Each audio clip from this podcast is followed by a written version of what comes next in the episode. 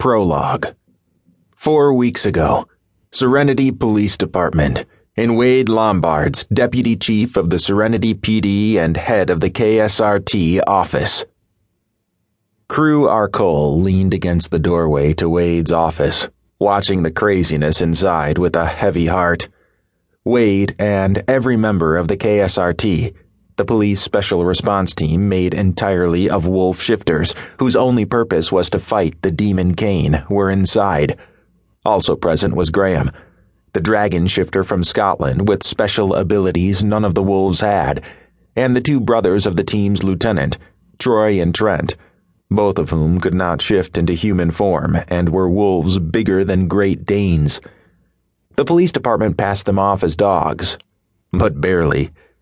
The nine males, all as big as football players, were yelling over the top of each other while Troy howled and Trent stared on in steely disapproval, making the room seem smaller still. Crew watched Trevor's face. He was the lieutenant of the team, and the reason they were all gathered there. The worst had happened.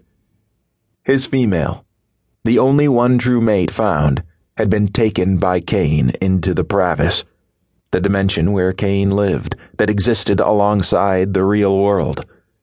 Trevor had no options, no way to get to the Pravis, no way to save his female. So he was going to offer himself as a trade. Crew shuddered. A black darkness consuming his insides, because he knew that would be him soon except his female would probably already be dead. He gritted his teeth. Would he survive it? There was nothing in this world he wanted more than a mate. His mate. His promised mate who the angel had designated for him alone. But Kane had promised long ago that when Crew had well and truly fallen for her, Kane would end her life. Crew had sensed nothing but truth in the statement, and he knew Kane had the ability to make it happen. Tricky, merciless, murdering demon. Crew felt Wade's energy shoot through the room and all the male voices cut off. Crew flicked the energy away from him with a finger, wondering if Wade had really wanted to bind him too, or really thought he still could. Wade was the Sitlali of the Serenity Police Department, the spiritual leader who had the special ability to immobilize Shiften, their term for shifter kind, when they got out of hand, or who also could talk to Ren, the goddess who had created them all, although her communication came in the form of prophecy, which was often not easily interpreted. Wade lifted his chin and spoke loudly. Everyone, listen to me. Graham says he can't get us over there for 24 hours.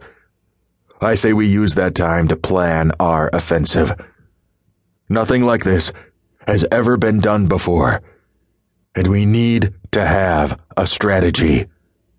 She'll be dead in 24 hours, Trevor said from the couch, his voice shaking in a way Crew had never heard before. He imagined his own voice shaking that way as his female died in front of him.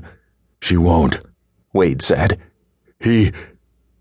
He didn't finish that sentence. Trevor stood up. Crew, can you get a message to Kane for me? Crew stared at Trevor for a long time. Reforge the connection between himself and Kane that Crew had foolishly initiated when he was 13 years old? The connection it had taken 10 Sitlali to break? The connection that had sealed his and his one true mate's fates forever? The connection that had split his world into two lives?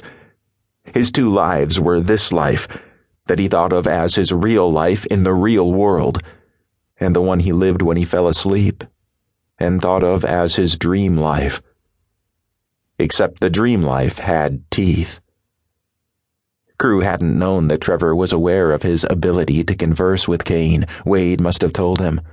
When Crew's mother, and almost every other female Shiften on the planet, had been murdered by Kane, Crew's father had been unable to care for him, and Wade had taken him in.